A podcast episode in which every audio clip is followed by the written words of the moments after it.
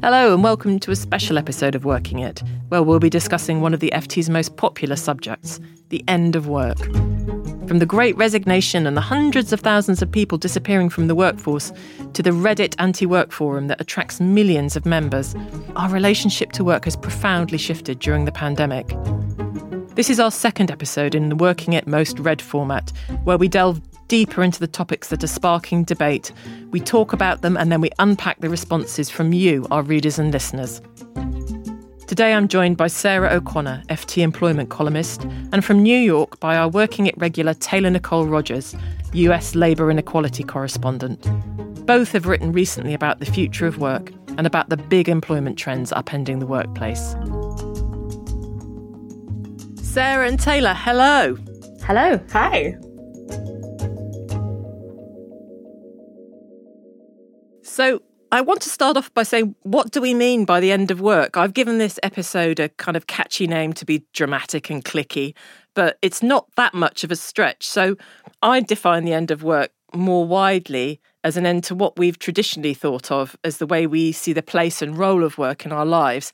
And the pandemic's upended that. Our relationship with our employers has changed, and millions of people have just walked away from jobs they don't like so, I'd like to talk to you today about the topics and trends that might also be called a redefinition of work and something that might give us some signposts for what it's going to look like in future. And I wanted to start with you, Sarah. Is this the end of work? And has the pandemic hastened the demise of something that was really virtually unchanged since Victorian times in some aspects? You know, the idea of fixed hours of labour for pay. Has something really profound shifted here? So, after about a decade on the FT's economics team, I feel obliged to start with some numbers. um, so, you know, is this the end of work? Let's take the UK where I live and where you live, Isabel. So, the latest data, if you look at all 16 to 64 year olds, 75.5% of them are working. So it's definitely not the end of work. But if we look at what that number looked like just before the pandemic, it was 76.5. That doesn't sound like much of a difference, right? It sounds like splitting hairs. But actually, economists think that is quite important because it's the real change in the trend. For years and years, we were seeing that the proportion of people who were working was going up and up and up. And what's happened since the pandemic is the proportion of people of working age who are actually working has gone down. And economists are talking about the missing million here in the UK. So they think there are about a million people who would have been working or looking for work if the pre pandemic trends had carried on the way they had been going, and who now are simply not present in the labour market. So there's definitely something going on in terms of people who are not working who we might be expecting to work, but it's still a very small minority, obviously. Thanks, Sarah. I wanted to bring Taylor in because you've reported a lot about people leaving their jobs in the States. And some of the things that Sarah talked about, I think, has come through in your reporting. Why are people leaving their jobs? And is it profound? Are they just being bolshy and they're not putting up with bad jobs anymore? Or is there something bigger? I think the answer is yes, and all of the above. I think one thing that has really driven the American approach to work since the Industrial Revolution is our obsession with the Puritan work ethic of working hard and making that a central part of your identity. And I think that has really broken down over the past decade, but that really sped up during the pandemic. And so I think people are really starting to question is work going to be a driving part of my life? And if it is, how can I make that work more enjoyable? So that goes back to what we've been calling the great resignation, the record breaking numbers of Americans who have been quitting their jobs every month. I mean, we know from the data that many of those people are in fact finding new jobs, but the kinds of jobs that employers are having trouble filling are the jobs that are those hard shift work, blue collar jobs like Sarah was referencing. And so I think this is kind of the end of work as we know it. And it's the end of workers being able to tolerate almost anything in order to get that paycheck. So I think it is really going to profoundly shift what kind of services are available in our society and what kind of services are provided by, I don't know, technology or replaced or redirected in some kind of way. So the workers are leaving, but have you seen any evidence, either of you, that employers are shifting? Because it always seems to me that society is slightly ahead of what the employers are doing. Are they still living in that cloud cuckoo land where they can dictate terms? Some are. I've definitely noted a lot of surprise from the employers that I've interviewed. Like, I remember very distinctly one employer, I believe it was a, a smoothie shop, saying, you know, I cannot believe that these teenagers have the audacity to say that they want $15 an hour for this job and they want weekends off and they want paid time off. That is unheard of and we're absolutely not going to do that. Well, if you have that attitude at the end of the day, you're not going to have anyone working for you. So I think employers are slowly starting to come around. And there's also the automation piece. A lot of employers are saying if I can't find someone to stand at this cash register, you know, potentially exposing themselves to COVID and working long hours for this amount of pay, maybe we're going to shift to using a QR code or a self checkout or something like that to enable consumers to serve themselves. So we've seen a lot of that as well. Sarah, you've written a lot about the gig work and the gig economy. Have you seen mm-hmm. any evidence that that's changing as we come out of the pandemic? Are there better jobs available for people?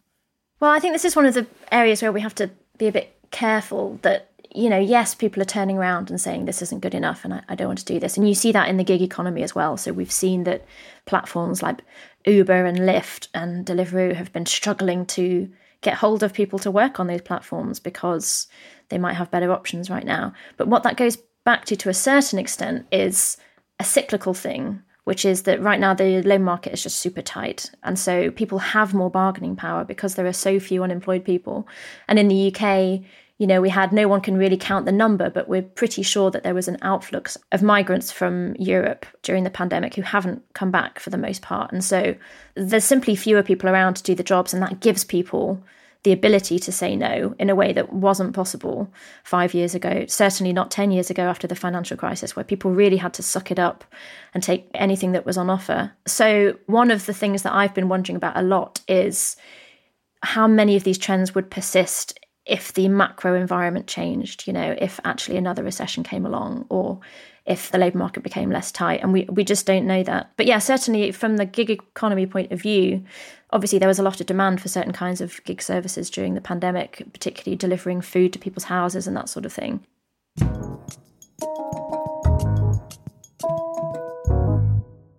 And one of the big hits in recent weeks in the FT has been a piece you wrote, Taylor, about the Reddit anti work forum. And that's sort of beyond the end of work. We're looking at people who, you know, are refusing to work, or also there's a lot of people bound up in this so-called fire movement. And I'd be really interested to hear what you found out when you looked into the Reddit anti-work. Is it that people are anti-work, or is it that they're anti-bad work? What's going on there? I think maybe the best way to sum it up is to say that these people are not purely anti work, they're more just like pro leisure. So, a big part of the movement is creating time in your daily schedule, your weekly schedule to do things other than work. So, it's not like every single person in this massive, massive forum is not working at all. But most of them are looking for ways to just work less. So maybe that's leaving your 80 hour a week finance job to do a marketing job where you can work 40 hours a week. Or maybe if you're already at that marketing job, you're stepping down to a part time freelance gig to find time to do something else. And I think that's part of a, a bigger cultural shift that we're seeing right now in the States.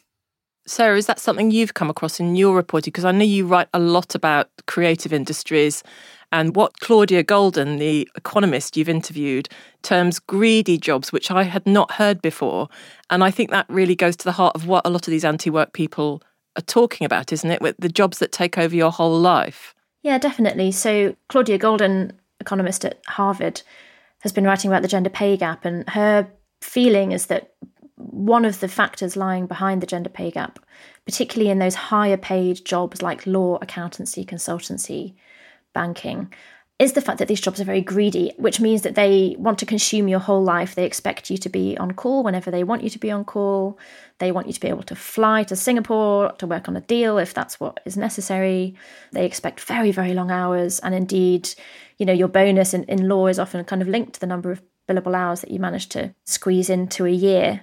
And yes, I think you're right that part of the rebellion, I suppose, against work is against those kinds of jobs. And we saw that, you know, do you remember that letter that the Goldman Sachs, young Goldman Sachs analysts wrote? It was a kind of slide deck, wasn't it, for their bosses, just saying, like, you know, these terms and conditions are ridiculous. Our mental health is suffering.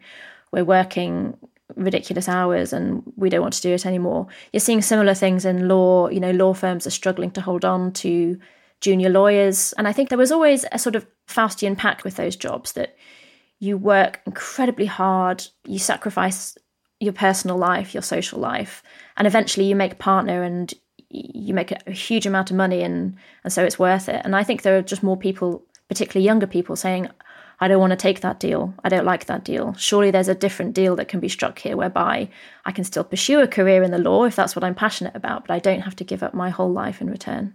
And that's a massive shift. It's not the end of work, but it's the end of perhaps excessive and mental health shattering work might be uh, coming into view. Only if the banks and law firms and consultancies respond to it. And, you know, so far I don't think we're really seeing that. Goldman Sachs's response to that slide deck was to offer them more money. you know, it's like the most Goldman response ever. I think it was also like you can have Saturday afternoons off, something like that as well. right. Woohoo. But I think part of the problem is the people at the top of these firms are the people for whom that deal was fine and you know right. they they went through that they think why shouldn't other people go through that they don't see a problem with it and so i think there's a real generational problem there i think you're totally right and i think part of the problem is as that generation ages out of the workforce you're going to see a really big shift in what the remaining workers are willing to do. Also, there's just going to be fewer of us. At least here in the United States, we're in the middle of a really big demographic shift where the baby boomer generation is retiring and retiring faster than we expected. And then we also have had stalled immigration numbers going back to the Trump era before the pandemic and younger workers who are willing to work fewer hours. So we're really just going to have to rethink, you know, how we can run a law firm where people are only willing to work half what they were willing to work 10 years ago. And I guess in addition to that, the caregiving that's gone on in a pandemic, some of that is not going away, is it? And the only way to keep women in the workforce might be to offer them asynchronous work to come back to that. Yes, potentially. I was in a law firm yesterday meeting their partners in the employment side, and they were saying that, you know, so many of their clients are coming to them and saying, you know, how do we respond to what employees want now. And a lot of them, their instinct is that they want to go back to the way things were before. Their employees are saying, no, we don't want to. And they're sort of getting into this standoff and they're calling their lawyers to say, how much firm ground are we on here? If someone wants to live somewhere else, or in fact, they moved somewhere else during the pandemic, can we cut their pay? Can we offer them like a different contract? And so I think there's so much still to be worked out. And some employers are obviously really embracing the possibilities of more kind of asynchronous work and less geographically tethered work. And, and others, I think, um, just wish none of this had happened and want to go back to things the way they used to be. So we'll see which of those models sort of wins out in the end. I suspect it'll be the former. Oh, you reckon? Yeah, I think most employers are going to end up adapting to what employees want, not least because for the first time in a long time, we have the whip hand.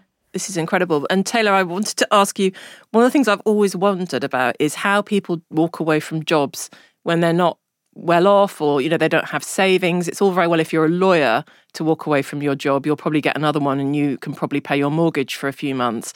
But how are people affording to walk away from work especially if they're not picking anything up immediately so I'll give you the economic answer and then I'll give you what I think actually happened. So what a lot of economists have said is that because the American social safety net expanded so much during the pandemic, people were able to take those extra savings they might have built up from getting a stimulus check, from getting expanded unemployment benefits, from getting a child tax credit and carry over those three, four weeks that they might have been in between jobs and find something better or stay at home with their children while their children's school was hybrid or mostly virtual, whatever.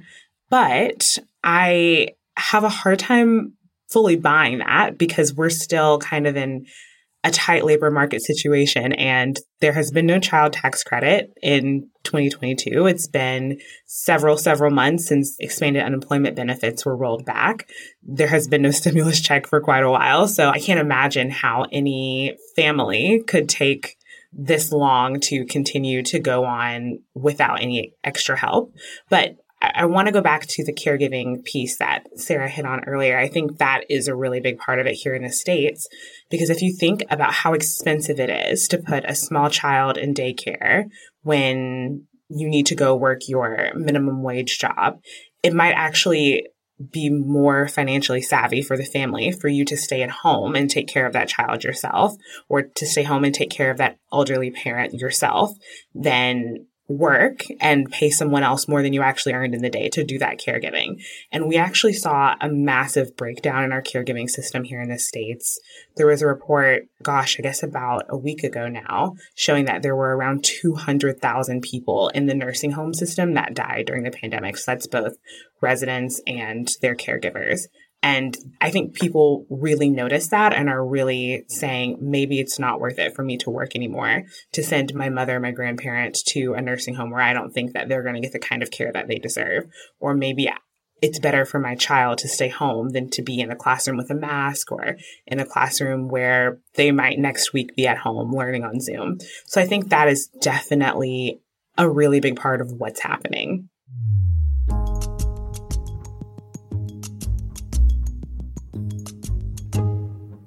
So I've seen a couple of articles recently about ambition or anti ambition. We've had one in the FT and I think there was one in the New York Times. This seems to be a really sort of big trend suddenly. Sarah, do you think people are less ambitious? I don't think so, no. I mean, I think it's the kind of phrase that clearly strikes a chord with people right now. I don't want to dismiss it entirely. But I don't think we've all had a complete personality transplant. And I think particularly younger generations have been, you know, brought up to be quite sort of striving. And I don't think that that has suddenly come to an end. It might be that people are maybe ambitious for different things. Maybe you're ambitious for a career that works with having a family. Maybe you're ambitious for setting up a side hustle. Perhaps we're not channeling it all into the upward escalator career that we once were. What do you think, Taylor? I think you're right. I, I, know people really spoke about this right when the lay flat movement was picking up in China. I think that ambition might be shifting from I want to be a partner at the law firm to I just want to be a good lawyer who also takes really great vacations. I think the pandemic really made people step back and think about what is left of life when work is gone or how is my life when work is all I have. And I think people are really shifting their ambition to more fun things. I mean, you mentioned the lie flat movement, Taylor, and you know, I think particularly in, in China, but certainly not only in China, their parents have invested so much in their education, and that system is so intense and pretty punishing, really. And in China, you're competing for like a small number of decent jobs. And so, you know, you can see why people might turn around and say, you know, I've just had enough of this particularly if what you get at the end of all of that striving is not what you hoped it would be, or the great job that you got. Perhaps during the pandemic, your employer didn't treat you as well as you thought you would be treated, and you become a bit disillusioned and think, actually, maybe I've been channeling my energies in the wrong direction here. I think there's some of that going on, probably.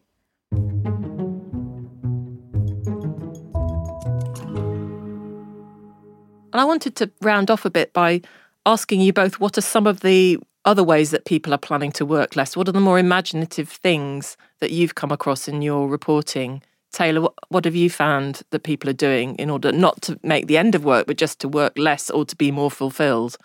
minimalism has been an answer that I've been hearing a lot that I was kind of surprised to hear. I think because you and I probably read all the stories about people were buying so many more goods during the pandemic as opposed to services. But I think maybe we're swinging back in the other direction. I've heard a lot of people say, like, I can do without the really nice couch. I can do without the really nice rug. And I would rather have less and work less, which I think is not something you hear a lot in America, especially in suburban America.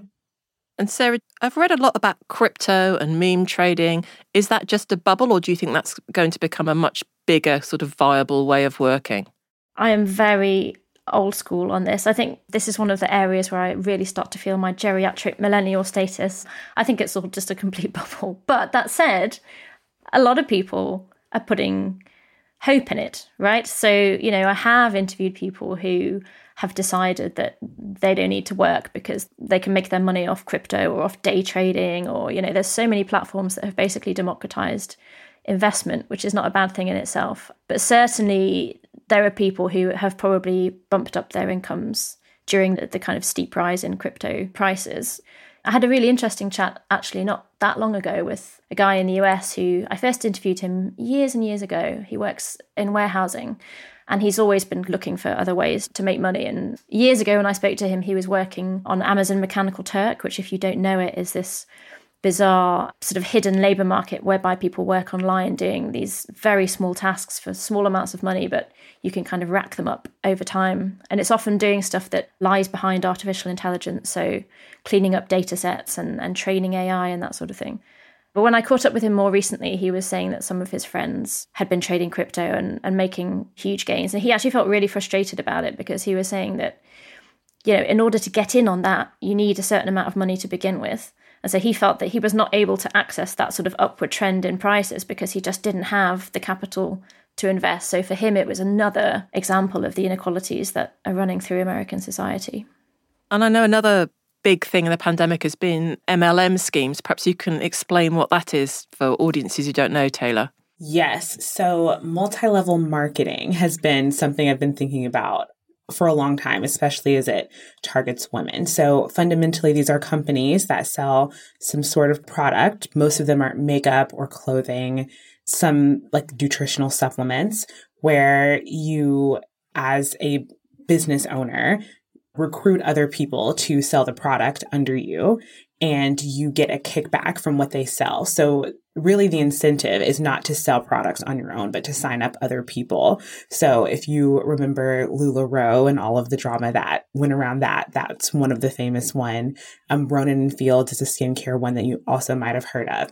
But these companies target women, particularly stay at home moms, and sell them this business opportunity as a way to make money while staying at home and also one of the phrases that you hear a lot is, you know, you make money while you're staying at home and then you retire your husband because you're making so much money selling this whatever product on Facebook and at parties and et cetera, et cetera.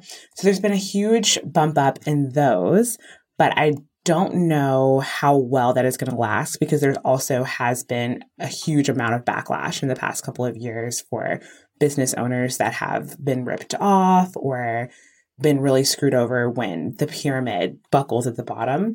So I don't know how sustainable the MLM boom will be, but it's definitely something to watch out for and definitely a place people are turning to avoid traditional work simply because it's less time intensive.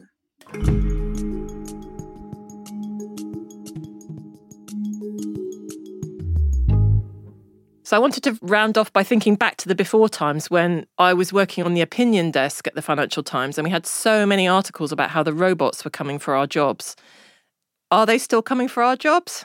Yes, it's funny to think, isn't it? Before the pandemic, everyone was worried that there would be too many spare workers lying around, you know, because robots would be doing everything and there'd be tons of unemployed people. And what on earth would we do with them all? And of course, we've ended up, at least right now, with the opposite situation, which is employers can't find enough people, human people, you know.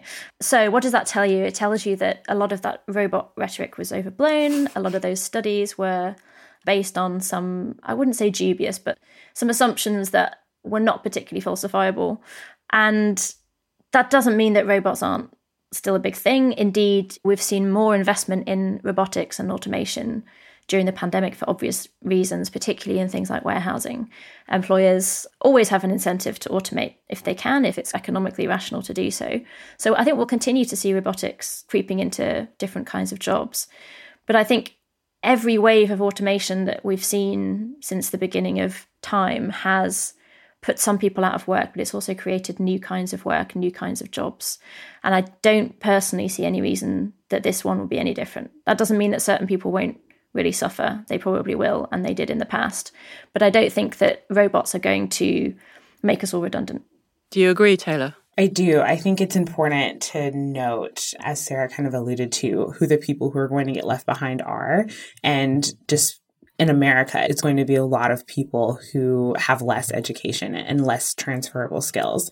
So if you think about the new model of grocery store where you walk in and Amazon's famous for these, where you walk in, you scan your Palm or your Amazon app and pick up whatever you want and then walk out without ever visiting a cashier. Well, there are still people in those stores. There's usually a security guard, maybe one or two employees who are greeting you, answering questions.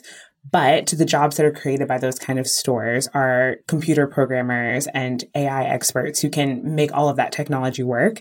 And so you maybe have 10, 15 people who are either going to be unemployed and have to find somewhere else to do that retail job or have to upskill to where they can do tech support on the 1800 sensors that are measuring which avocados you pick up. So I think, like Sarah said, it will be painful for some people, but overall, I think what we're seeing is a push to make these low wage jobs easier so that more people are willing to keep doing them.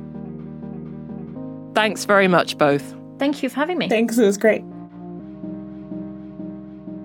It was great to talk with Taylor and Sarah about some of the themes they've been talking about in terms of work, the end of work, anti work.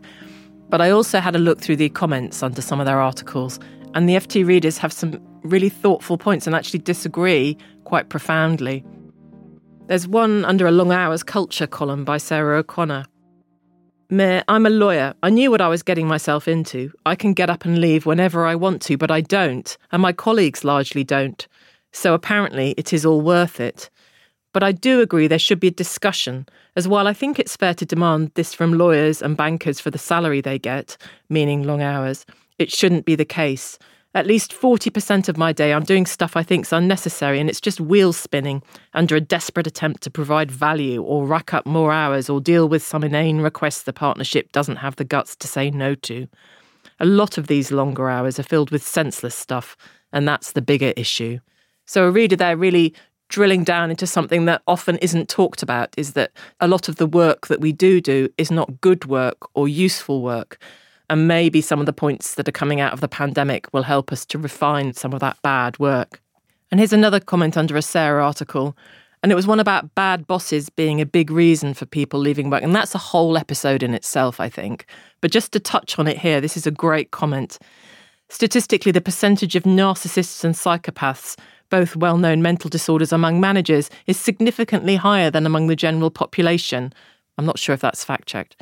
This is one of the main reasons of widespread dissatisfaction with jobs, i.e., there are tens of millions of terrible bosses who ruin the lives of employees and severely damage the value of their organisations. However, narcissists are masters of deceit and passing the blame, so once they've established themselves within an organisation, it's almost impossible to get rid of them. The most efficient cure is not to hire them. However, almost no organisation runs tests on narcissism as a part of their recruitment process. So I'm sensing some history there in that comment, but it's a really interesting point and not one that gets covered often enough. You know, a lot of people might be leaving work because they really hate their boss.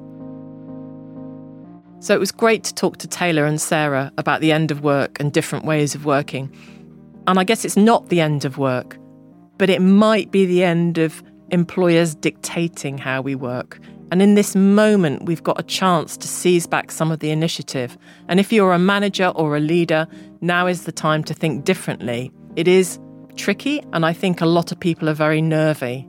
But there's something really important to be grasped here. And I think Sarah and Taylor have got to the heart of it. It's not the end of work, but it could be the beginning of something better.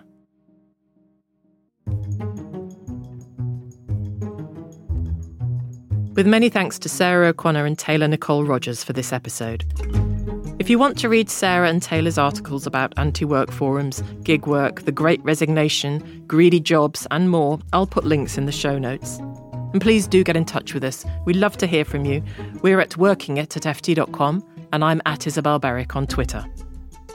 If you're enjoying the podcast, we'd really appreciate it if you left us a rating and a review on Apple Podcasts.